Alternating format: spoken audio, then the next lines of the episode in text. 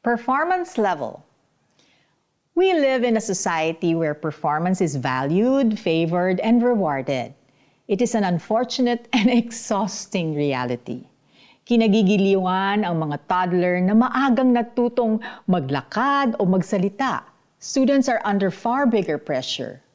English speaking pa, matataas ang grades, mabilis mag-solve ng math problem, Those who don't perform as well are laughed at, ignored, and bashed.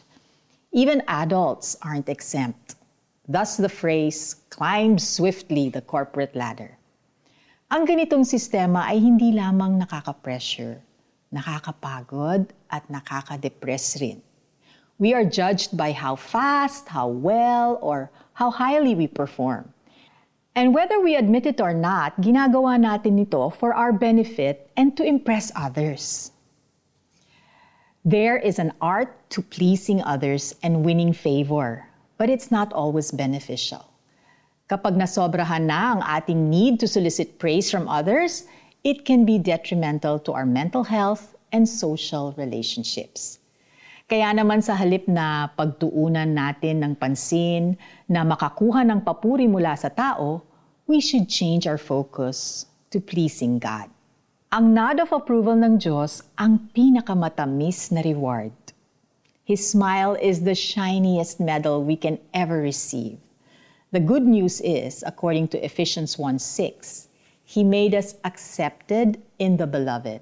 We are now acceptable to God because of Jesus Christ. Let's pray. Dear God, our day to day lives are filled with so much pressure to perform. It's like we always have to be on our toes and keep the level of performance high.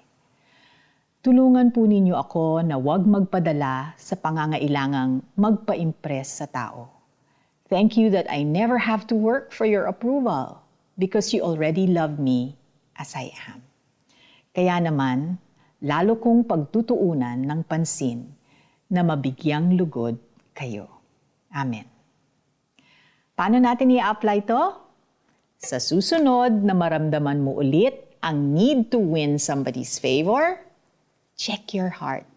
If that's your motivation, spend some time with Jesus and let Him guide your next steps. Bakit ko sinasabi ito? Dahil ba sa nais kong mapuri ng tao?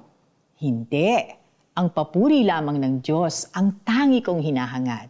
Galatians chapter 1, verse 10. This is Felici Pangilinan Buizon saying, Make the Lord your audience of one.